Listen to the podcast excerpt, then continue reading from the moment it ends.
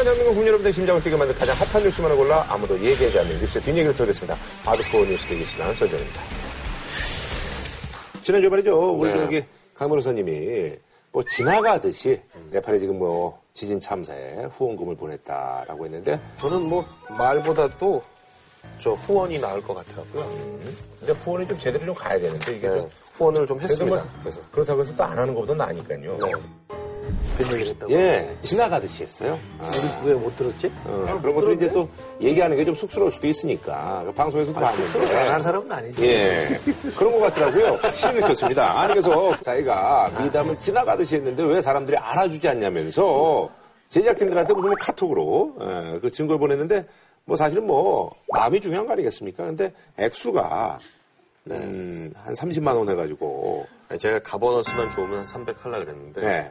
아 정부가 네, 그게 아 그래서 그날 그 가버넌스 타령은 그렇게 네. 했군요 예. 이 지진으로 인해서 이 네팔 정부의 governance가 완전히 붕괴됐다. 이게 더 큰 재앙입니다. 정부 governance, governance의 governance가 governance가 완전히 붕괴됐다. 별 핑계를 다 냈다. 어저거는 근데 저기 액수는 중요하지 않습니다. 예, 근데 그걸 굳이, 예.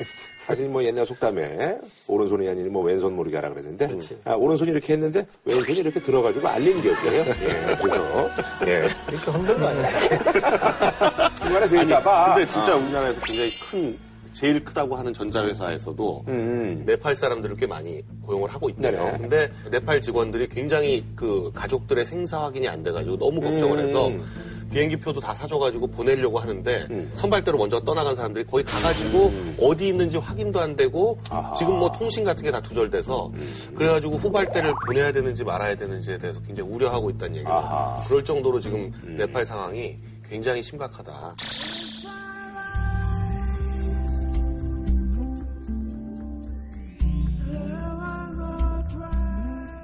자, 다음 소식은요, 위클리 포토제닉인데요. 지난주에 이제 저희가 요즘 이제 미국과 일본이 이제 새롭게 이제 썸을 탄다 해서 아베 오바마 커플, 그래서 일명 아바마 커플, 예.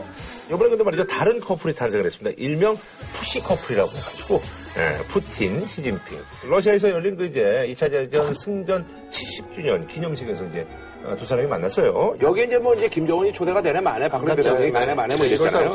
예. 그, 이른바 서방의 주요 지도자들은 거의 안 갔습니다. 작년에 이제 그 크림 사태 때문에, 예. 크림 사태, 사태 때문에. 예. 반기문 총장이 갔고요. 한 27개국 정상들이 오긴 했습니다만 그 중에 가장 세다고 하는 사람은 시진핑 주석이고 어, 푸틴 바로 오른쪽 자리에 자리를 만들어서 둘이 이렇게 돈독한 우위를 과시하는 그런 모양새를 연출을 했고 미국하고 일본하고가 신미롤이라고 하면 지금 중국하고 러시아도 신미롤 관계고 아까 뭐라 그랬죠? 푸시라 그랬어요? 네, 푸시요. 네, 볼 때는 지금 푸시라기보다는 시푸가 맞는 근데 시프 좀 이상해서 그냥 푸시로 했어요. 세니까 예. 시진핑이 훨씬 세죠. 어, 그냥 뭐 이제 단어의 어떤 그 느낌상 푸시가 난 것 같아가지고. 예. 근데 이제 이 행사를 좀 소개해 주세요. 이 행사 이게 어떤 성격인지. 그러니까 2차 세계대전 그러면 우리는 우리가 알고 있는 건 노르만디 상륙작전 그리고 미군과 독일군이 싸우는 거 이거를 2차 세계대전이라고 생각하는데 전체적인 전쟁의 규모를 놓고 보면요 이 2차 세계대전은 독일과 소련의 전쟁입니다. 네네. 왜냐하면 미국하고 영국하고 연합군에서 사상자가 40만이 나왔어요. 네네. 근데 소련 혼자만 800만이 죽었습니다. 네, 군인들만. 군인들만. 예. 근데 민간인까지 합치면 2,700만이 어우, 죽었다는 엄청난 예. 엄청나게 많이 죽었습니다. 예. 그러니까 러시아 쪽에서 이거하고 비교하는 전쟁이 나폴레옹의 그 러시아 정벌하고 비교를 하거든요. 그때를 러시아에서는 조국 전쟁이라고 그러는데 이 전쟁을 조국 대전쟁이라고 부를 정도로 그만큼 2차 세계 대전에 대해서 그 소련이 갖고 있는 감정이 굉장히 독특합니다. 그러나 뭐또 러시아제 뭐 어떤 무기라든지 이런 것들. 그래서 뭐 러시아가 그 저기 탱크 이런 거는 뭐 그 네. 미국 탱크보다 낫다는 뭐 그런 얘기도 있고. 러시아에서 최근에 개발한 탱크가 있는데요. 아르마타 T-34. 네, 아르마타라는 탱크는 음. 그러니까 우리나라의 흑표 전차를 4.5세대라고 해가지고 네네네. 근데 미국이 지금 에이브람이 4세대 전차기 때문에 이 흑표보다 조금 더 나간 게 아르마타입니다. 아. 그래서 아르마타가 어, 미국 탱크보다 더 앞서 있는 걸로 알려져 있는데 그 아르마타를 앞세우고 음. 그거에다가 그 미국이 하고 있는 MD를 뚫, 뚫을 수 있는 수준의 미사일이 있는데 그 미사일까지 퍼레이드를 했으니까요. 그러니까 다분히 미국을 겨냥해서 어, 보여줄 수 있는 퍼레이드를 최대한 했다. 그 소, 소련이 붕괴한 이후에 역대 25년 만에 최고 수준의 군사 퍼레이드를 했다 이런 네. 거고요. 네. 근데 이게 이제 군사 프레이드를 한 거, 그 다음에 무기들을 이렇게 보여준 거는 뭐 미국을 겨냥했다, 일단은. 미국이랑 겨냥하면 안 되니까. 이게 사실은 군수 경제, 군사 무기를 서로 이렇게 많이 확보하는 경쟁으로 가면 러시아가 위험해집니다. 그래서 거의 보다 이제 국내용일 겁니다. 러시아가 상당히 많이 어떻게 보면 이렇게 제재를 받아서 위축돼 있잖아요. 그렇죠. 경제도 안 좋고 하니까 러시아 국민들에게 우리 이만큼 괜찮다, 잘 나가고 있으니까 걱정 마라. 이런 메시지를 주고 싶은 거예요. 근데 요번에 사실 또 이제 그 시진핑이 이제 환대를 받을 수 있었던 게 이제 돈이 많잖아요. 네, 그래서 요번에 아주 뭐 여러 가지 이제 뭐 계약들이 굵직한 경제적인 어떤 그런 계약들 이제 성사가 됐습니다. 예. 중국하고 러시아 사이에서 뭐 굉장히 큰 계약들이 많이 오고 갔는데요. 제일 큰 의미가 있는 건 천연가스예요. 그동안 러시아가 중국에 천연가스는 공급하지 않았습니다. 음. 근데 어, 그 천연가스가 사실 유럽 쪽으로 많이 갔었는데 그게 지금 상당 부분 경제 제재 때문에 막히니까 네네. 뭐 러시아 입장에서는 천연가스를 어떻게든 팔아야 되는데 중국 쪽에서 이걸 사주겠다고 하고 중국 입장에서도 지금 상당히 부족하거든요. 음. 그렇더라고요. 천연가스가 예. 그런 어떤 서로의 이해관계 맞아떨어져 가지고 천연가스 공급 계약을 새로 엄청난 규모로 따는 거거든요. 네, 그, 그 외에 이제 어, 모스크바하고 러시아 중부에 있는 카잔이라는 도시에 고속철도를 놓는 거를 중국이 해주기로 했는데 아하. 중국이 지금 이 고속철도에다가 21조 를 공동 투자해가지고 이 고속철도를 놓자 이런 약속을 했고요. 네네. 하여간 40여 개에 가- 달하는 계약을 시진핑이 간 김에 체결을 딱 해가지고 중러 간의 밀월이다 라는 거를 대외적으로 굉장히 보여주고 싶어 했던 것 같아요. 의식적으로요. 네. 그렇죠. 그러니까 우리가 아주 익숙했던 그림이 다시 만들어지는 거예요. 이쪽 남방은 미국하고 일본, 또 우리나라, 그러니까 한미일 네, 동맹이라고 흔히들 말하고 북한으로 가면 그전에는 소련이었고 소련, 중국, 북한 그 육자 회담이 이제 다 이렇게 그렇죠. 예, 네.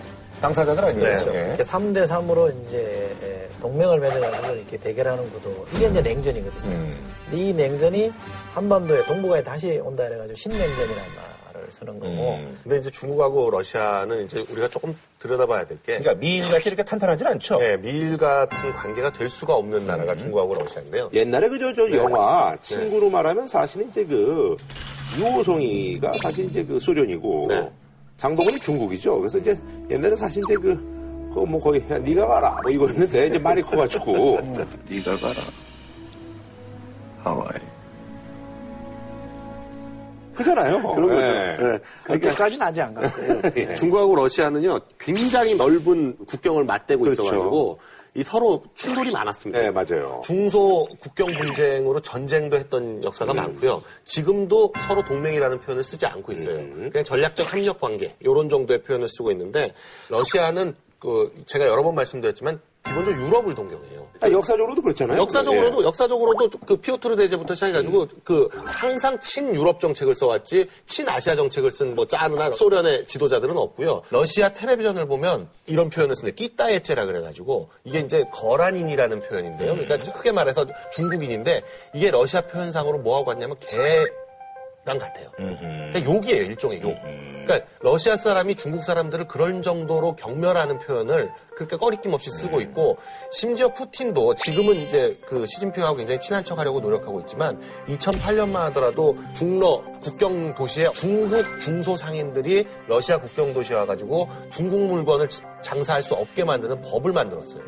그래가지고 지금도 러시아 국경 도시에서 중국 사람들이 제대로 출입을 못합니다. 이게 그냥 아주 미일보라고 표면적으로만 이러는 거지 중국과 러시아가 과연 진짜로 밀월 관계에 접어들었는지에 대해서는 조금 판단이 유보가 되고요. 이제 쇼윈도다. 네. 시진핑의 표정을 보더라도요.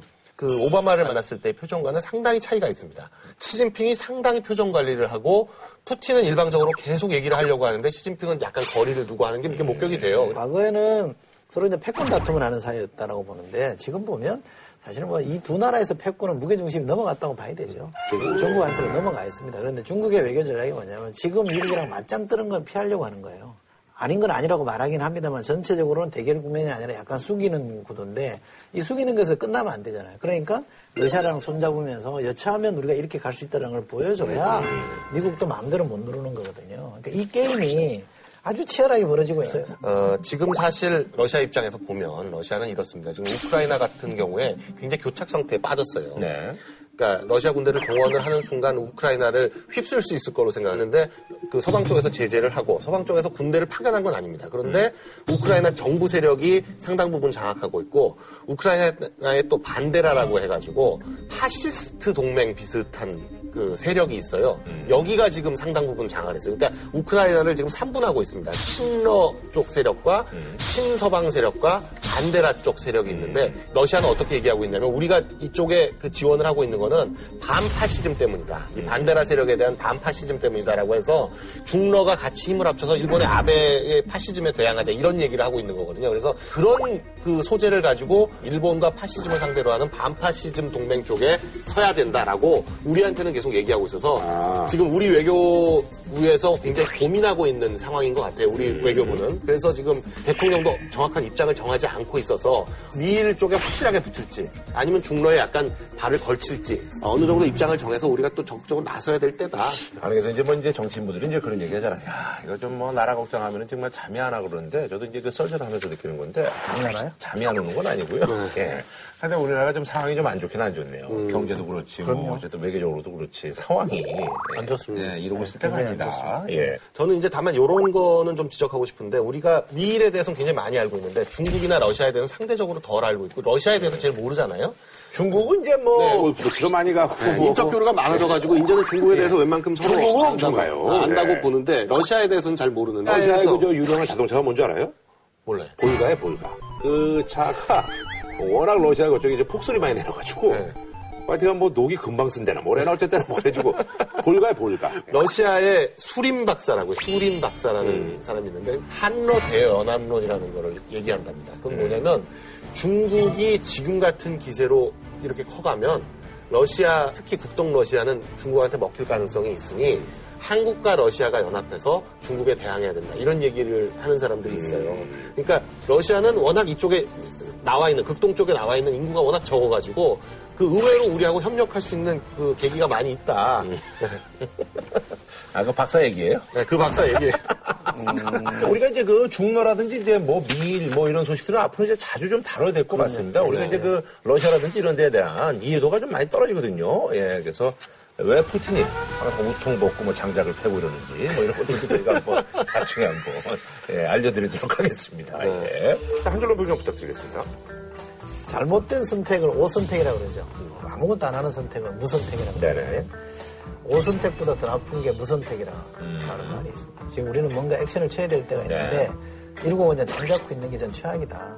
박근혜 대통령이 선택을 해야 됩니다. 음. 네네. 과감하게 움직여라 이런 조언을 하고 싶습니다. 네네. 저는 이 중러 관계는 아직 썸도 제대로 타지 않고 있는 음. 관계처럼 보이기 때문에 조금 지켜봐야 된다. 네네. 알겠습니다. 아니, 그랬잖아, 저희가 사실은 그, 네. 지난 그 월요일 날 녹화 때 정말 모처럼 이제 국회 칭찬을 많이 했었거든요. 그래서 이제 국회 어떻게 보면 가장 큰 당면 과제 중에 하나였잖아요. 공무원 연금 개혁안. 근데 이제 그날 약간 좀 조짐이 좀 이상했던 게 이제 그 청와대에서 그 국민 뭐 연금과 뭐 연기한 게 조금 이제 불쾌하다. 뭐 이런 식의 이제 기사가 나왔는데 이제 크게 뭐 대세는 지장이 없을 것 같았는데 그게 아주 이제 나중에 굉장히 그 발화가 돼가지고 결국은 뭐 월요일날 통과가 안 됐죠. 통과가 안 됐습니다. 그래서 저희가 이제 최종 편집까지 했다가 뭐 어떻게 이제 뭐 이게 방도가 없어요. 예, 그래서 이제 날려보냈는데 그때 이제 5월 2일 날 합의를 할 때 그 공무원 연금 개혁안에 대해서는 뭐 모든 게 다 이제 합의가 됐고요. 그렇죠 이제 내는 거는 이제 최소 구로 올리고 네. 받는 거는 1.9에서 1.7로 내리는데 이제 몇 년간에 걸쳐서 몇 년간에. 걸쳐서 예. 한다. 뭐 이런 정도의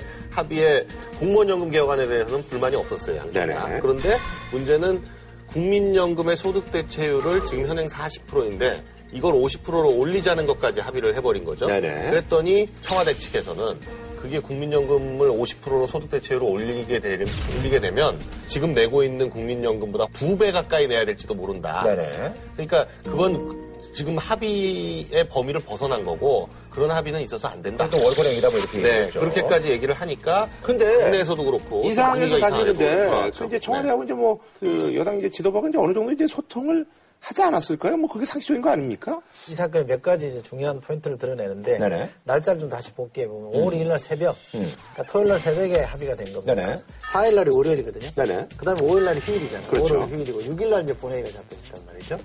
그럼 만약에 목요일 날 합의를 하고 금요일 날 그 다음 날 본회의가 있었으면 통과됐을 거예요. 음흠. 어쩔 수가 없었을 거란 말이죠. 근데 네. 휴일이 끼고 5월 4일부터 대대적인 반격이 시작돼서 최고위원회부터 이제 김태호 최고위원이 이제 예, 분위기를 조성하기 시작해서 예. 의총에서 막 친박원들이 들고 일어나니까 이게 이제 김무성, 유승민 이 두 분이 일보 후퇴한 정도로 이제 타입이 된 건데 네네. 그간 얘기를 쭉 들어보면 협의 과정에서 충분히 소통을 했다는 거예요. 가격자는 충분히 소통을 했는데 그럼에도 불구하고 막판에 사인하고 나니까 딴소리가 나왔던 얘기는 어. 이 협상에 참여했던 참모들이 대통령 뜻을 모르고 있었다는 거죠. 그러니까 대통령의 뜻을 실시간으로 지침을 안 받고 있는 상황이었다는 거니까 아하. 다시 말씀드리면 대통령하고 관련 수석 간에 소통이 안 되는 시스템이다. 아하. 대통령이 청와대 반응 중에 핵심 키워드는 뭐냐면 월권이에요, 월권. 음흠. 월권이라는 얘기는 무슨 얘기냐면 공무원 연금을 다루겠다고 한 사람들이 왜 국민연금까지 다루겠냐는 차원에서 월권이 아니라 이 전체 결정은 내가 하는데 아하. 내가 디시전 메이커인데 왜, 왜그 저기 뭐50% 이런 걸 왜 자기네들이 왜 결정하느냐? 오버하냐 하고 해서 대통령이 호통을 쳐가지고 이제 브레이크를 걸어버린 거예요. 이게 본질이죠.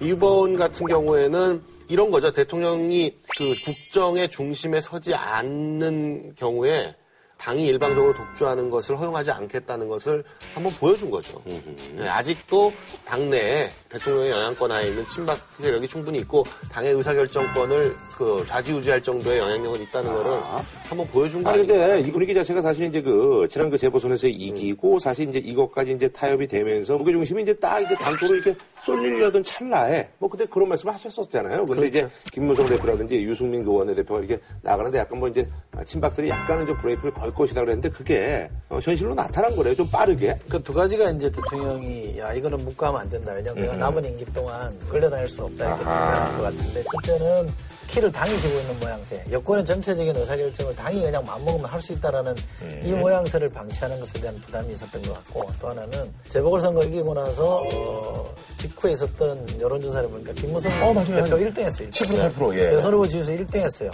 이것도 어, 대통령 입장에서는 지나치게 지금 한 명이 독주하는 모양새는 안 좋다고 생각하는 것 같고 게다가 별로 좋아하지도 않는 김무성 대표가 1등 했으니까 또 화가 나는 거고 그래서 저는 다분히 이 정치적 차원에서 제동을 걸었다라고 봅니다만 근본 동기는 저는 시샘이라고 봅니다. 아하.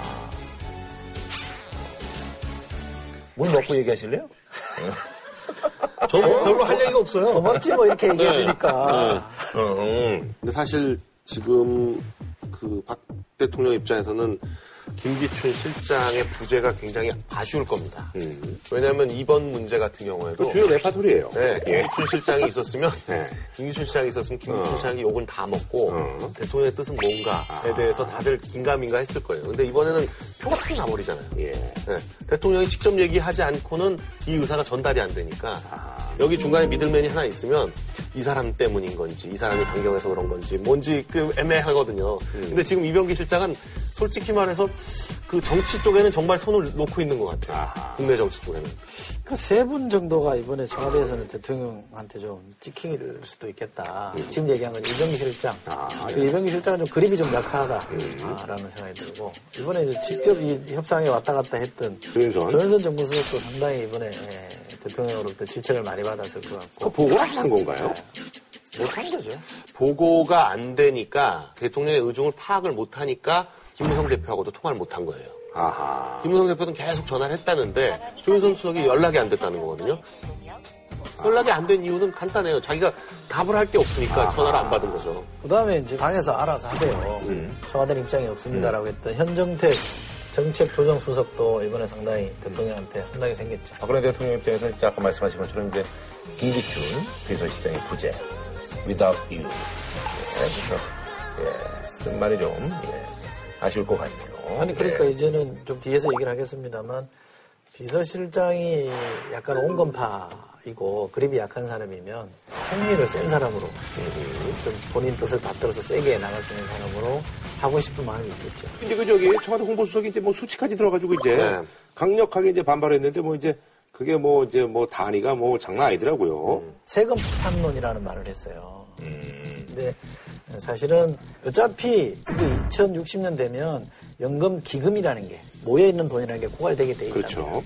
근데 이거를 소득 대출을 50%까지 끌어올리면 2056년에 고갈된다는 겁니다. 네네. 그러니까 4년밖에 차이가 안 나는 겁니다. 그러면 그건 어차피 예정된 코스란 말이죠. 그거는 50%를 올리느냐와 상관없이 가야 될 문제인데 이두 개를 막 청와대가 섞어버린 거예요. 아하. 그래서 뭐 1700 몇 조가 더 들어간다 뭐 이렇게 예. 난리를 피우니까 사람들이 놀래잖아요. 또 하나는 연금소득이라는 게 갖는 의미가 있잖아요. 지금 우리나라 노인들이 OECD 평균 빈곤율보다 한 4배 정도 되잖아요.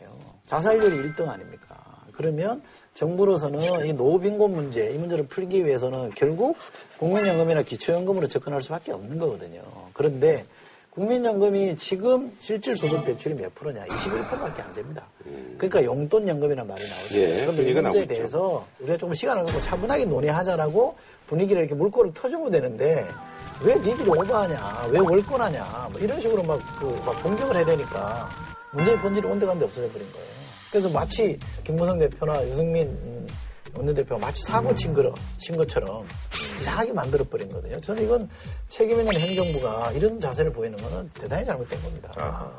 아니, 누구 비면 어떡할 겁니까? 이제 유승민 원내대표가 또 이종걸 신임 원내대표하고요. 또 협상을 해가지고 새로운 안이 나오겠죠. 뭐. 협상을 하다 보면 그 깨지는 게 있죠. 그런데 문제는 이번 문제는 그냥 당내 강경파가 아니라 제3의 어떤 요소가 작용을 했다는 건데 그게 대통령이라는 거잖아요. 근데 대통령이 목리거든요. 이게 JP가 자주 썼던 용어로 하면 대통령이 목리 부린 건데 이 목리가 왜 나온 거냐. 내년에 총선이 있잖아요. 이게 총선 공천권하고도 관련돼 있습니다. 지금 사실은 대통령 지지율 가지고 총선에 직접적으로 개입하기가 쉽지 않습니다. 이번에 뭐- 안 통해요. 이번에 재보궐선거가 그걸 좀 약간 좀 그렇죠. 증명한 격이죠. 그러니까 예. 이게 이제 새로운 시대를 진입하고 있다는 게 분명해졌는데 그러다 보면 친박은 자기 공천권이 사실 사활적인 요소예요. 이게 걸려있는 게 하나 있고요. 또 하나는 리스트 8명에 대한 수사가 이제 시작이 됐잖아요. 이제 소환부터 시작됐잖아요. 그렇죠. 여기에 당이 어떤 목소리를 내주느냐도 상당히 예민한 문제일 수 있습니다. 누구누구까지는 만약에 당이 정리하고 가야 민심을 좀 반영할 수 있다라고 하는 식으로 가버리면 당하는 건또 친박이 당할 수 있는 문제이기 때문에 공천, 또 리스트 수사 관련 여러 가지 재반 요소들을 다 고려했을 때 지금은. 유승민, 김무성의 상세를 꺾어야 되겠다는 차원에서 공세를 돌입한 거고 그 징계 명령은 대통령이 내린 겁니다. 대통령이 명령을 내리니까 그냥 눌러버린 거죠. 그런데 묘한 거는 김문성 유승민 대표가 기가 안 죽었어요. 일부 후퇴했습니다만 아니 근데 저기 감기 몸살이 걸렸다고 그래서 아니, 그러니까. 그건 이제 감. 감기 몸살은 이제 그냥 뭐 대외적으로 얘기한 거고요. 일정을 취소해야 되니까 뭐 갈- 감기 몸살이라고 몸살 하고 걸릴만 하지. 의원회관에서 하루 종일 이제 치과하면서 아. 어, 떤 수를 낼 것인가에 대해서 고민을 했던 것 같아요. 김무성 대표는. 그러고 나서 바로 나온 거는 당협위원장에 대한 감사를 하고 부실 당협을 정리하겠다는 얘기를 5월 7일에 하루 쉬고 그 다음에 바로 꺼냅니다. 그러니까 이게 지금 그 여권 내부에서 굉장한 수싸움에 돌입해 있는 거예요. 당협위원장은 사실은 그동안에 친박이 많이 포진시켜놨던 거를 솎아내겠다는 거잖아요. 그러니까 당신들이 이 카드를 들고 나면 나는 이 카드 쓴다 이렇게 서로 지금 수싸움이라는 게 그런 얘기예요. 유승민 원내대표가 지금 이종걸 새정치민주연합 새로운 원내대표 만나가지고 하는 얘기는 지난번 합의 존중한다 이렇게 얘기하거든요. 그러니까 백자시키겠다는 게 아닙니다. 그러니까 하도 시끄럽게 하니까 일시 일부 후퇴했습니다만 유승민 음, 김무성 대표 체제가 청와대에 꼼꼼 따라갈 스타일이냐 그건 아니더라고요. 싸움은 이런 싸움은 앞으로 계속 반복된다고 봐야죠. 사실 그 지난번 방송에는 이제 뭐 나가질 않았습니다만 그 소장님께서 이제 청와대가 간섭하지 않으면은 뭐 일사천리로 이제 잘 진행이 될 것이다라고 했는데 우리 정치가 사실은 역대로 보면 청와대가 간섭하지 않으면 잘 돼요, 의외로. 여야간에 어지간하면 타입이, 타입이 이루어져요. 그런데 청와대가 끼어들면 이게 착 파토가 나더라고. 그러니까 이게 아주 상징적인 사례입니다. 일정 부분 이게 좀 어, 맞았던 것 같네요. 청와대라는 거는 정치를 하라고 요구하는 게 아니라 일방적으로 오다를 내리잖아요. 그럼 나를 따르라가 되는 거기 때문에 타협을 강제하는 게 아니라 타협을 방해할 수밖에 없거든요. 그런 점에서 보면 청와대가 많이 간섭을 할수록 정치는 간대없고 통치만 병행한다 이런 얘기를 하잖아요. 예. 공무원부 연금 개혁안은 언제쯤 이게 처리가 될까요? 이건 될 겁니다. 아마. 제가 볼 때는 5월, 5월 안에 될 것 같은데요. 5월 안에. 네. 네. 국민연금과 관련해서 어떤 합의기구를 하나 만들면서 어, 이 연금개혁안을 처리를 하겠죠. 음, 알겠습니다. 자, 간단하게 뭐한줄평 들어볼까요? 그 와이스가 그런 말을 했습니다. 당무가지를 비틀어도 새벽은 온다. 네. 유명한 얘기죠. 네. 예. 저는 악을 써도 임기는 5년이다. 지금 이 시간도 임기는 지나가고 있다. 네. 저는 여야를 만족시키는 합의가 아니라 국민을 만족시키는 합의를 해달라. 네. 절묘하게 물탄다. 양쪽을. 어? 예. 제대로. 자, 다음 소식은요. 지금 이제 좀 국무총리 자리가 이제 비어 있어요. 예. 이번 정권 들어서서 진짜 그 자리가 어떻게 뭐 뭐가 꼈는지 어쨌든 김용준 헌재 소장.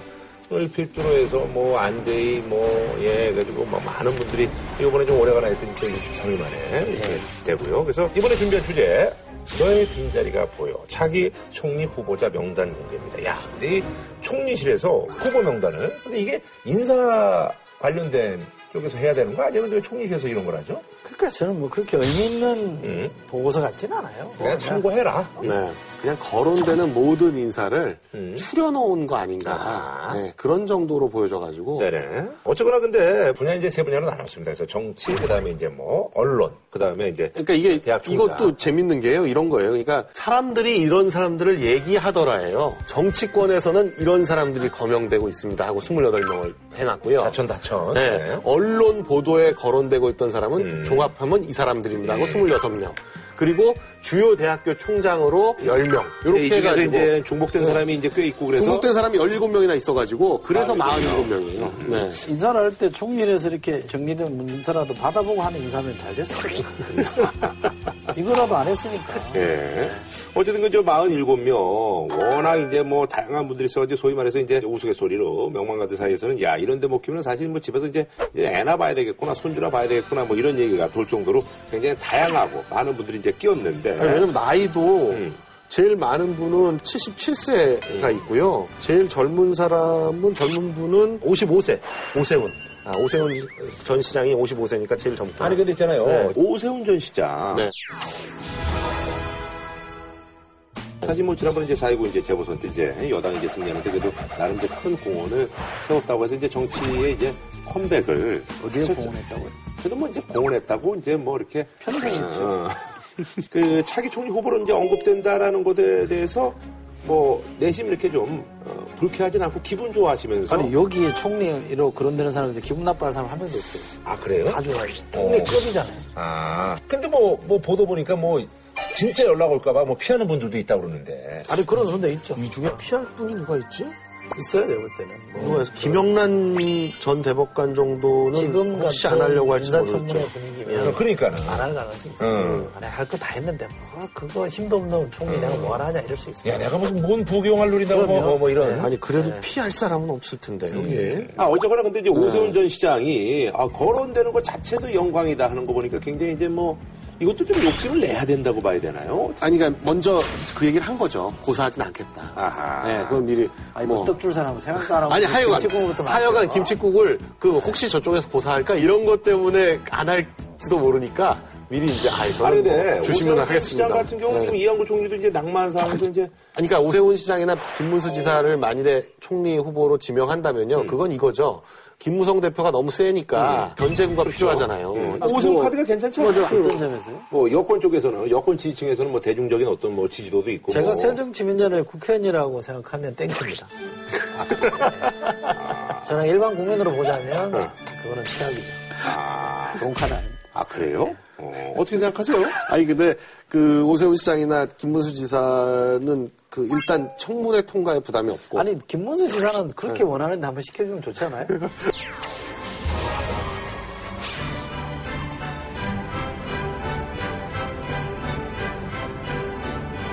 이 두 양반은 적어도 청문회는 통과할 아니 거거든요. 오세훈 전 네. 시장은 청문회 안 해봤을 거요? 청문회에서 떨어뜨리진 않을 것 같아요. 모르죠. 아 이거 이왕 뭐 나올지 모르죠. 아니 그럴 줄 알았나요? 아, 안 떨어졌잖아요. 그래서 하여간 만시 차이가 돼서 됐는데 그게 된 거예요. 오세훈 전 서울시장은 총리급으로 거론되는 게 우선 급에 대해서도 좋고 또 이렇게 자연스럽게 대선 주자급이 되는 거고 총선에 나오기도 쉬워지잖아요. 본인이야 뭐 회피하는 구도죠. 오세훈 시장은 지금 뭐 총리로 지명되면 좋지만 아니면 내년 총선에서 지금 안철수 의원이랑 붙겠다 지금 그러고 있습니다. 좋은 카드예요. 네. 안철수 장렬하게 의원이랑 치면 되니까. 아니 근데 제가 이런 거 보면서 예. 느끼는 게 뭐냐면 총리라는 자리에 이게 무슨 구색 갖추기로 생각하는 것 같아. 그렇게 생각할 게 말고요. 헌법에 총리 역할이 정해져 있잖아요. 대통령을 보좌하고 내각을 통할하고 국무위원 인사를 제청하게 돼 있습니다. 상당히 역할이 있는 사람이에요. 그러니까 수없이 많은 총리가 있었습니다만 총리 잘했다는 평가 받는 사람이 그게 드뭅니다. 그렇다면 기왕지사 이렇게 된 거 어렵게 원점으로 되돌아왔다면 총리 잘할 사람을 구하는 게 맞지. 자기 분야에서 뭐 성공했다 안 했다 인터뷰 좋다 이런 아니, 거 따지지. 말자 이거죠. 그러면 저기 네? 그런 관점에서 봤을 때 뭐 추천한다면 김문수. 누구? 아하. 아, 지사도 했고, 어. 국회의원도 했고, 어. 또 정치를 아는 사람이잖아요. 또, 또 새누리당하고도 상당히 뭐 이렇게 음. 혁신위원장 권례까지 했으니까 이런 분들이 총리하면 이 양반도 나름대로 강단도 있는 분이니까 자기 소신도 좀 세우고 음. 제가 볼 때 지금 현재로서 제일 유력한 분은 황우여 부총리 같아요. 박근혜 대통령의 어떤 뭐랄까요 의중을 그래도 좀 잘 파악을 해서 네. 지금 이제 어려운 시국에 그래도 이제 고원 등판하기에는 뭐 네. 나쁘지 않다. 그리고 그거는 부총리는 정치인으로서 정치력을 발휘하는 것보다는 총리 같은 자리가 굉장히 잘 어울리시는 분이거든요. 그러니까 적당히 국회하고도 이렇게 원만하게 하면서 행정부도 적당히 통화를 하면서 그렇다고 해서 대통령이 어? 왜 이렇게 나서지? 하는 그런 느낌도 안 받으면서 적절하게 잘 할 수 있는 분인 것 같아서 이- 지금 같은 상황에서 박 대통령 입장에서는 황우여 총리를 지명하려고 할 가능성이 굉장히 높다. 대통령이 선호하는 음, 인물 유형으로는 딱 맞습니다. 문제는 이제 비서실장이 약간 좀 이렇게 소통형이잖아요. 음. 원만하게 이렇게 지내는 스타일이기 때문에 근데 총리도 또 소통형이네. 총리가 그렇게 되면 당 쪽에 이제 청와대 의지를 전달하거나 하는 거는 누가 할 거냐. 음. 아, 이른바 당정 관계나 당청 관계를 좀 틀어지고 갈 사람이 누구냐라고 하면 그 점이 좀 걸리는 거겠죠. 그렇게 따지면 최경환 부총리가 딱이죠.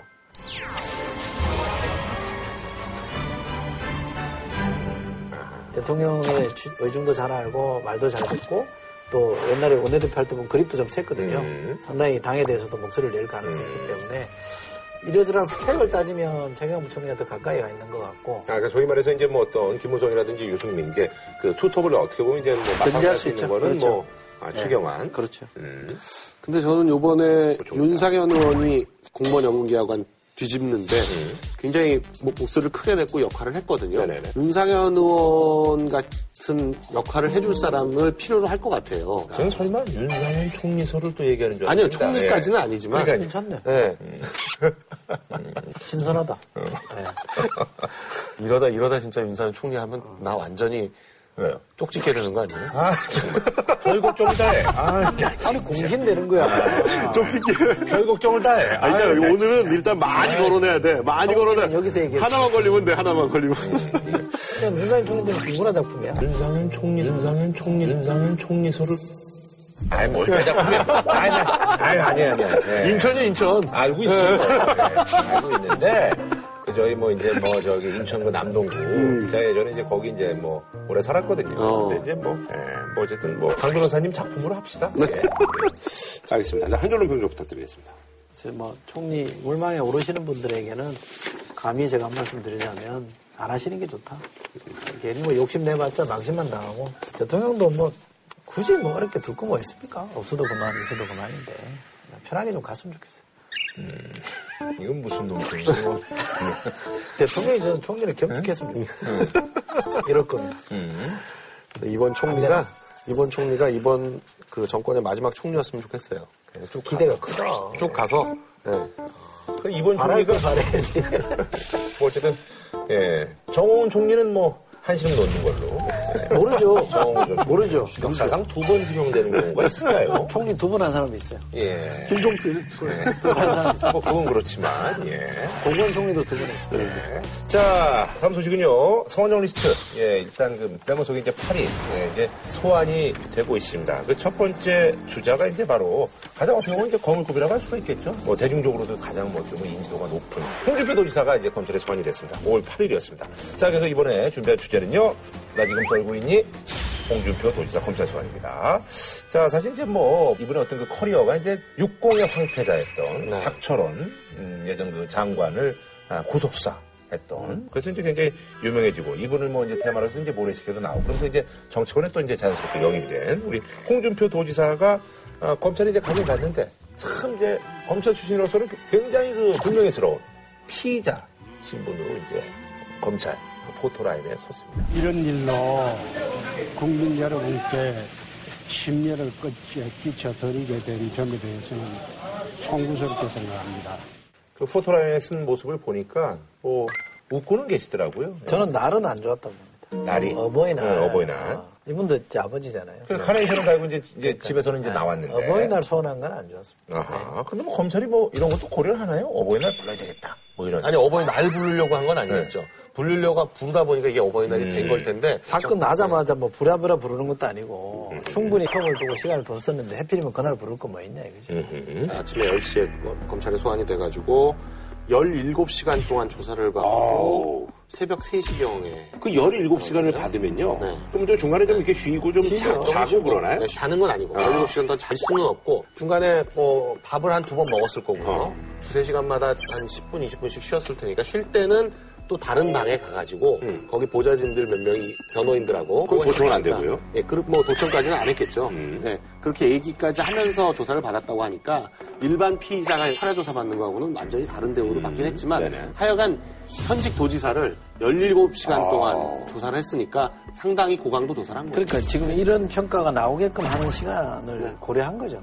시간을 많이 채우는 모습을 보여주려고 한 아, 거고 저기 약간 좀 제스처군요. 절대 시간도 중요한 겁니다. 예를 들면 한 뭐 대여섯 시간 하고 내보냈다 그러면 그거 자체로 갖고 욕먹기 때문에 아하. 오전 10시에 들어와서 그 다음날 새벽에 내보낸 거는 검찰도 우리가 충분히 물을 거 물었다라는 거고 아하. 홍준표 지사도 우리- 나도 고생할 만큼 했다라는 게 서로 이제 이해관계가 맞아 떨어질 그렇죠. 거예요. 음. 제가 그런 볼 때는 실제 조사는 처음에 10시에 들어가서 그 문무일 팀장하고 같이 차 한잔하고 뭐 했습니다라고 해서 11시쯤 아마 조사가 시작이 됐을 거고요. 그러면 1시간 앞에 인적 사항이나 상황 같은 거 누구 하십니까? 누구 하십니까? 하다가 점심시간 됐을 거고요. 그러니까 그 실제 조사 시간은 어 10시간 정도 하지 않았을까? 반, 반 정도 보면 되지.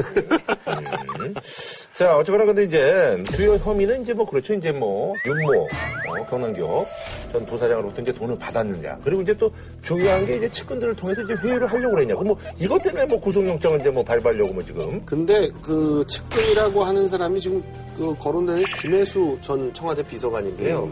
제가 알기로 김혜수 비서관은 그 홍준표 지사의 측근이 아니에요. 누구는 아주 가깝다 그러던데. 아니요, 전혀 아주 가깝대요. 그 측근, 측근의 기준은 뭡니까? 아주. 측근이라고 할 정도면 같이 무슨 뭐 뭘 한번 했거나 해가지고 쭉 뭔가 있어야 되는데 김혜수 비서관은 의원을 한 적이 없어가지고 홍준표 대표랑 뭔가 뭐 원내대표 시절에 부대표를 했다거나 뭔가 이렇게 일을 같이 한 적이 없어요. 제, 제 기억으로는 뭔가 일을 같이 한 적이 없고 김혜수 비서관은 청와대 비서관으로 있었기 때문에 굳이 따지자면 친MB지 아니, 홍 지사가 친이잖아요. 그러니까 같은 친이고, 제가 어떤 프로 나가서 들어보니까 상당히 가까웠던, 그러니까 홍준표 지사 상당히 가깝다고 얘기를 하더라고요. 그렇게 근데 친한 사이 아니에요. 근데 어쨌든 뭐 친하건 뭐안 친하건 간에 이제 아니, 그러니까 그게 안 친하면 측근이 회유했다는 건 말이 안 되는 아니, 거죠. 근데 네. 그 김혜수 차관만 그런 게 아니라 아주 가까웠던 사람 중에 또, 또 그런 게 있었기 때문에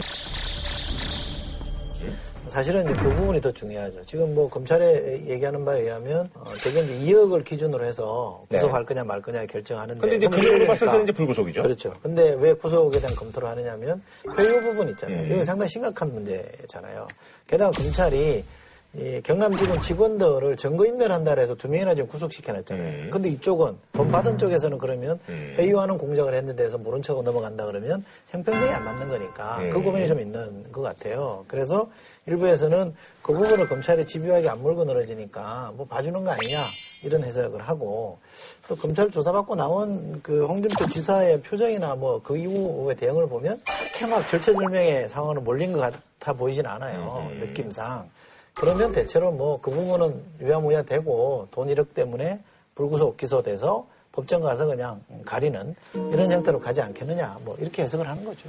제가 볼 때는 검찰이 이 조사했다는 것 중에서 어, 언제 어디서 돈을 받았냐를 지금 묻지 않았다는 거거든요. 홍 지사는 지금 나와가지고 제일 중요한 포인트가 돈 받았느냐는 사실 자체를 묻지 않더라. 였거든요. 그래서 지금 하여간 제일 중요한 건 날짜가 특정이 안 된 것 같아요. 음, 그러니까 그 윤모 씨도 이제 그거를 이제 네. 뭐 기억을 못 한다는 거죠? 네, 6월 달이라는 거, 2011년 6월 달이라는 거 외에는 날짜가 지금 특정이 안 되는 것 같아서 그러면 장소는 의원회관이라고 하는데 의원회관의 출입 기록, 2011년치 출입 기록은 없다는 거거든요. 그게 뭐 3년간만 보관이 네. 국회에서 3년간만 보관하기 때문에 의원회관에 출입 기록도 없고 출입 기록도 없는데 CCTV가 남아있겠어요? 당연히 안 남아있죠. 그러니까 결국은 계좌 추적을 통해 가지고 누구 돈이 어디 들어가고 뭐 이런 걸로 하려고 하는 것 같은데 지금 보니까 그 나경범 보좌관의 개인 계좌에서 뭐 1억 원 가까이 돈이 그, 그 시기쯤에 들락날락 했던 것 같다라는 정도를 검찰에서 흘리고 있는 것 같은데 제가 볼 때는 홍준표 지사 정도를 소환해가지고 조사해서 한 것 치고는 검찰이 증거가 좀 빈약한 거 아닌가 싶어가지고 이거 공소유지는 할 수 있을까 하는 그런 의문이 있어요.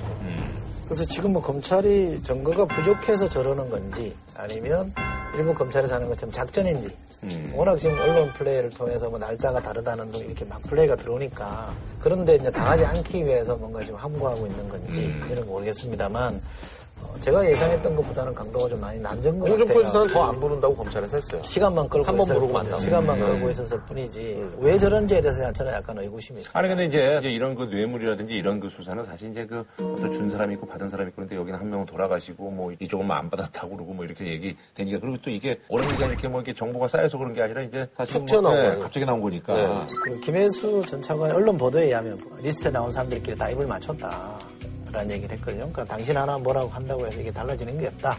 라고 이제 윤석모 전 부사장한테 얘기했다는 거잖아요. 거기에 비춰보면 홍준표 지사 쪽은 충분히 지금 준비가 된 겁니다. 그거 준비할 시간을 검찰이 준 게 맞는 거죠.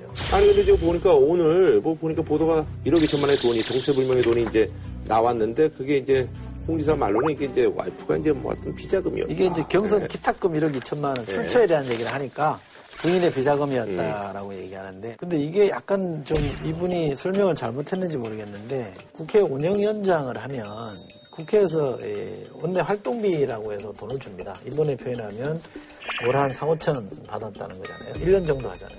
그러면 한 5억 가까이 되죠. 5억, 5, 6억 정도를 돈을 받았다는 거 아니에요? 근데 그건 용도가 정해져 있는 거예요. 어디다 써야 될지는 뻔한 돈이잖아요. 세금으로 들어가는 돈이기 때문에. 근데 그 돈을 다 안 쓰고 아껴뒀던 돈이다. 이거는 제가 볼 때는 이 입건과 상관없는 거긴 합니다만 상당히 좀 문제가 될 수 있는 여지가 있는 아니, 것그 같고요. 설명을 이렇게 했어요. 그, 저, 변호사를 이제 10년간 했는데. 그렇죠. 네, 10년간 하면서 모아놨던 돈도 일부 있고. 또 그리고 원내대표를 하면서 국회 운영위원장을 겸임하게 되니까 그러면 국회에서 나오는 돈은 한 2천만 원 정도일 거고요. 원내대표로 나오는 돈이 또 한 2천만 원 정도, 당에서 나오는 돈이 있을 거거든요. 월. 월. 어. 월 그런 정도가 나오니까 대개 합치면 한 4, 5천 정도 그게 되는데 이제 거기서 일부를 했다라고 하니까 당에서 나온 돈을 한 그거 거는 다르죠. 그건 다릅니다. 좀 약간 애매해요. 당에서는 네. 돈을 어떻게 쓰냐면 카드로 씁니다. 되게 카드로 쓰고 현금화 시켜서 줄 때는 현금으로 어디 갖다 주거나 돈 쓸 일이 있을 때 현금으로 주는 거지. 개인한테 주는 건 돈은 없어요. 당에서는. 그건 절대 아닙니다. 그리고 운영위원장한테 주는 돈은 현금으로 줍니다. 현금화 시켜서 갖다 주거든요. 그럼 그 돈을 다 안 썼다는 얘기 아니에요. 그럼 이건 전용한 겁니다. 그렇잖아요. 엉뚱한 돈을 착복한 거 아니에요. 제가 뭐 법적인 용어는 잘 모르겠습니다만 그거 자체가 문제가 될 수 있는 거죠. 그 반납했었어야죠. 돈 부분은 그러니까 1억 2천은 아무 돈도 아니다라는 그치. 거를 강조하는 방법인 거죠. 그거는. 뭐 한 달에 돈이 몇 천씩이 들어오는 사람한테 1억 2천이 없어가지고 무슨 그 용처를 대라는 게 말이 되냐 이 얘기인데 약간 그렇게 물고 들어올 걸 예상하고도 대- 홍준표 대- 지사가 얘기한 걸 것 같아요. 이왕 뭐 스크래치 난 거 뭐 이거야 뭐. 그러니까, 그러니까 그런 그렇게 스크래치를 거는 게 차라리 낫다라고 생각하고 얘기한 걸 거고요. 원내대표가 현금으로 받은 돈을 부인 계좌에 넣는다라는 거는 제가 볼 때는 정치 초단도 그렇게 안 하죠. 제가 볼 때는 이 수사가 지금 그 미궁으로 빠져버릴 가능성이 굉장히 높은 게요. 어찌됐거나 현금으로 주고받았다는 거 아니에요. 현금으로 주고받으면 그걸 계좌에다 넣지 않은 이상은 뭐 찾을 수가 없는 거거든요. 그러니까 지금 계좌에 앉는 건 맞는 것 같아요. 왜냐하면 검찰 입장에서는 자꾸 뭐 그 경선 자금의 용처 뭐 이런 걸 따지고 있는데 경선 기탁금을 이 돈을 받아서 썼다? 상식적으로 말이 안 돼요. 왜냐하면 기탁금이라는 거는 선거를 준비하는 사람이 제일 먼저 들어가는 돈이기 때문에 투명한 돈인가요? 아니, 그건 또 명확하죠. 당에 딱 들어가는 돈이니까 그 기탁금은 어떻게 만들든지 제일 먼저 만들어 놓는데 이게 들어올지도 안 들어올지도 모르는 돈을 가지고 그걸 염두에 두고 선거를 시작했다? 말이 안 되잖아요. 근데 경선 기탁금을 용처로 검찰이 만일에 잡는다면 이 돈이 어떻게 쓰였는지는 못 찾는다는 거를 의미하는 거고요. 사실은 지금 성환종 회장이 어떻게 돈을 만들었는지도 지금 좀 불분명하거든요. 어떤 돈이 흘러온 건지 그것도 지금 확인이 안 되고 있는 상황이고 오로지 지금 윤 모 씨의 증언밖에 없는데 윤 모 씨의 증언도 사실은 성 회장이 검찰에서 2월 달에 이미 검찰에 가가지고 했던 조서에는 윤모 씨 생활비로 줬다. 뭐 이렇게 어, 얘기를 이미 한 조서가 남아 있고 그리고 죽기 사흘 전에 두 명까지 데리고 가가지고 진짜 준 거 맞느냐 라고 물었다는 거는 혹시 안 전해 준 거 아니야? 라고 의문을 그 성완종 회장도 가지고 있었던 거 아닌가. 그거 너무 그런 생각이 들어가지고. defense 하는 것 같고. 1억을 주면서 내가 성완종 회장인데 이 사람한테 1억을 주면서 확인도 안 하는 그런 바보가 됐습니다. 이 수사는 증거가 부족이다 이렇게 보지 않습니다. 자, 그나저나 사실 이제 갔다 오고 나서 이제 뭐 자신감이 좀 붙으셨나 봐요. 그래서 이제 오늘 또 이제 보도에 의하면 요즘 이렇게 뭐 이제 걸겠다는 분들이 많은데 지난번에 이제 이왕구 총리는 이제 목숨을 걸겠다는데 그거는 뭐 국회에서 한 발언이어가지고 이제 좀 경솔 했다 이제 본인이 이제 취소를 했습니다만 이번엔 아뭐 이게 사실로 판명될 경우엔 내 인생과 전 재산을 걸겠다 이렇게 해서 아, 자신의 어떤 그 결백을 아, 아주 강력하게 이제 주장을 하고 있습니다. 홍 지사 입장에서는 지금 여론에서 일단 밀리면 증거가 있던 없든지 간에 검찰에서 기소를 할 거다라고 생각을 하는 것 같아요. 그러니까 여론전에서 압도를 해서 사실은 일반적인 피의자들은 이렇게 안 하거든요. 원래 언론 대응은 즉각적으로 하라는 거지만 사법적 대응은 묵비권이 최고라는 거거든요. 지금 홍 지사는 그 만일에 사법적 대응을 그 염두에 둔다면 굉장히 불리한 얘기를 지금 계속 하고 있는 거예요.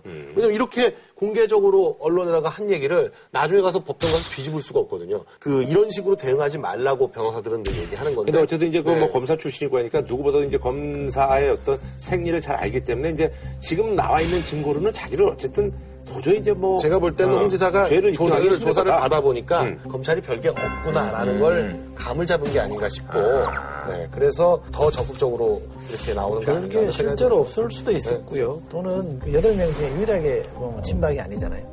그런 사람이니까 정치적으로 희생되는 듯한 모양새를 만들려면 자주 이렇게 등장을 해서 주장을 절, 적극적으로 항변하면 사람들이 아, 홍준표 지사가 억울하게 좀 당하는구나 이런 생각을 만들어내려고 하는 거죠. 그러니까 상당히 고단수 정치를 지금 하고 있는 건데 문제는 검찰이 어떻게 할 거냐가 제일 중요한데 8명의 명단이 나왔을 때만 하더라도 온 나라가 뒤집힐 것 같았는데 이게 재보궐선거에서 4대 0으로 분위기가 반전돼서 이렇게 뭉개고 가려고 하는 거 아닌가 그런 느낌까지 받거든요. 그러면 이제 뭐 자연스럽게 이제 다음 차례는 이제 그 이완구 전 총리가 될 것 같은데요. 네, 이전 총리는 사퇴 후 17일 만에 피의자 신분으로 검찰 조사를 받게 됐는데요.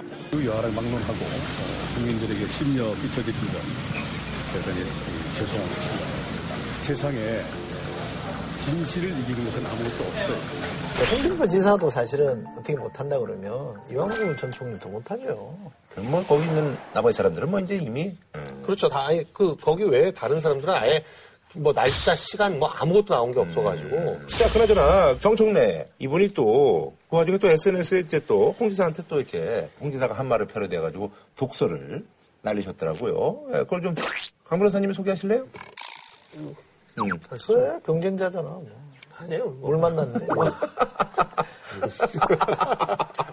여기 뭐 저보다 요새 미워하는 사람들이 더 많아가지고 트위터죠. 음. 트위터에서 이렇게 얘기를 했습니다. 홍준표 지사에게 드리는 조언. 음. 검찰은 조사받으러 가는 곳이지 밥 먹으러 가는 곳이 아니다. 이게 홍준표 경남조사가 이제 그때 무상조사식 학교, 학교 예, 예. 철회를 하면서 했던 얘기죠. 학교는 학교는 예, 공부하러 가는 가는 곳이지. 예. 밥 먹으러 가는 곳이 아니다. 그러니까 패러디한 거죠.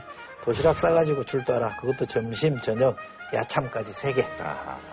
근데 이분은 딱 맞췄어요, 사실은. 음. 점심, 저녁, 야참. 아침을 안 산 거 보면 음. 대충 언제쯤 나온다라는 거를 알았던 것 같아요. 아니 근데 저기 정, 지금 저 정청래 의원 얘기가 나왔으니까 얘기인데 그 얼마 전에 이제 그 저기 야당발 어떤 그 분란의 이제 주역이었는데 사퇴하지도 않으면서 사퇴할 것처럼 공갈치는 것이 더 저는 문제라고 생각합니다. 사퇴하지도 않을 것이면서 사퇴한다고 공갈쳤다. 저는 사퇴합니다. 격분한 주최고위원은 문재인 대표의 만류에도 회의장을 떠났고 분위기는 찬물을 끼얹은 듯 적막해졌습니다. 그래 그 저기 유승희 의원은 거기서 노래를 부른 거예요. 이 와중에 유승희 최고위원은 어버이날을 맞아 경로당을 찾았다며 노래 한 소절을 불렀습니다. 오늘은 5월 8일 어버이날입니다. 어제 점심 때 경로당에 가서 노래 한 자락 불러드리고 왔습니다. 연보는 치마가 봄바람에 휘날리더라 문재인 대표의 표정은 더욱 굳어졌습니다. 어버이날 뭐 어디 가서 뭐 그렇게 노래를 자기가 불렀다는 거를 얘기를 하면서 아니, 근데 그냥 분위기가 좀 너무 썰렁해지니까 그렇게 이제 분위기를. 아니, 본인은 그렇게 설명을 했고. 아, 근데 이제 많은 그게- 사람들은 이미 그게 뭐 하는 짓이야, 이렇게 된 아니, 거예요. 복장이 분홍색으로 돼 있어서 아. 준비하고 온 거다. 아하. 라고 이제 이해를 하죠. 준비를 한 건데 그 타이밍이 일어날 줄 몰랐잖아요. 그렇죠. 몰랐죠. 아니, 그러니까 근데 준비한 우리 거니까 하려고 그냥 한 그러니까 거죠. 우리 방송하는 사람들 준비한 걸 중에서 하면 아, 분위기가 바뀔 수도 있겠다고 생각할 수도 있죠. 강 변호사님도 아시겠습니다만 사실 이제 그 예능 이제 처음 하는 사람들이 준비해온 해야 타이밍에 그 얘기를 해야 되는데 그걸 놓치는데 그걸 넘어가면 되는데 아 이건 내가 준비한 거니까 꼭 해야지 이런 경우가 있거든요. 그런 거라고 보시는 그거죠, 거예요? 그거죠. 아, 네. 아. 뭐 이게 싸움을 할건 어쨌건 난내 얘기를 해야 되겠다라고 생각하고 한 거예요. 근데 이게 분위기가 너무 안 맞은 거지. 어, 알겠습니다. 자, 한 줄로 평좀 부탁드리겠습니다. 청와대 민정특보하고 있는 이명재 특보가 검찰총장 취임사에서 이런 말을 했습니다. 진정한 무사는 얼어 죽을 지언정 겹불을 쬐지 않는다. 이것저것 고민하지 말고 어, 정말 검사답게 무사 정신으로 입각한 검사답게 하면 진실은 드러날 거다라고 봅니다. 저는 이 흘러가는 걸 봐서는 이 안입된 굴뚝에 연기가 나기도 하더라. 많이 도와주네, 너. 전화 받았구나. 내가 또 많이 도와줘. 뭐 청구 받아서 뭐 너또 전화 받았어. 아니 근데 이건 좀 그 흘러가는 게 검찰이 자신이 없어. 아니 그나저나 근데 저기 그러면 저기 홍준표도 그거는 못하면 그냥 저문 저는 좀 궁금한데 사실 이제 박근혜 대통령이 이제 뭐 이제 그 뭐 이제 정치권의 어떤 그 대개혁 얘기하면서 그래서 이제 그때 이제 뭐 몇 개 얘기했잖아요. 그래서 이제 그 뭐 자원외교라든지 뭐 이제 포스코 같은데 뭐 그런 것들이 지금 수사가 진행되고 있는 거예요. 그게 좀 확대되고 이럴 가능성은 없나요? 모르지 이제 거기서 되게 야당 쪽 인사들 어, 이름이 나오지 않겠느냐 이렇게 해석을 하고 있는 거죠. 저는 다음 주에 찾아뵙도록 하겠습니다.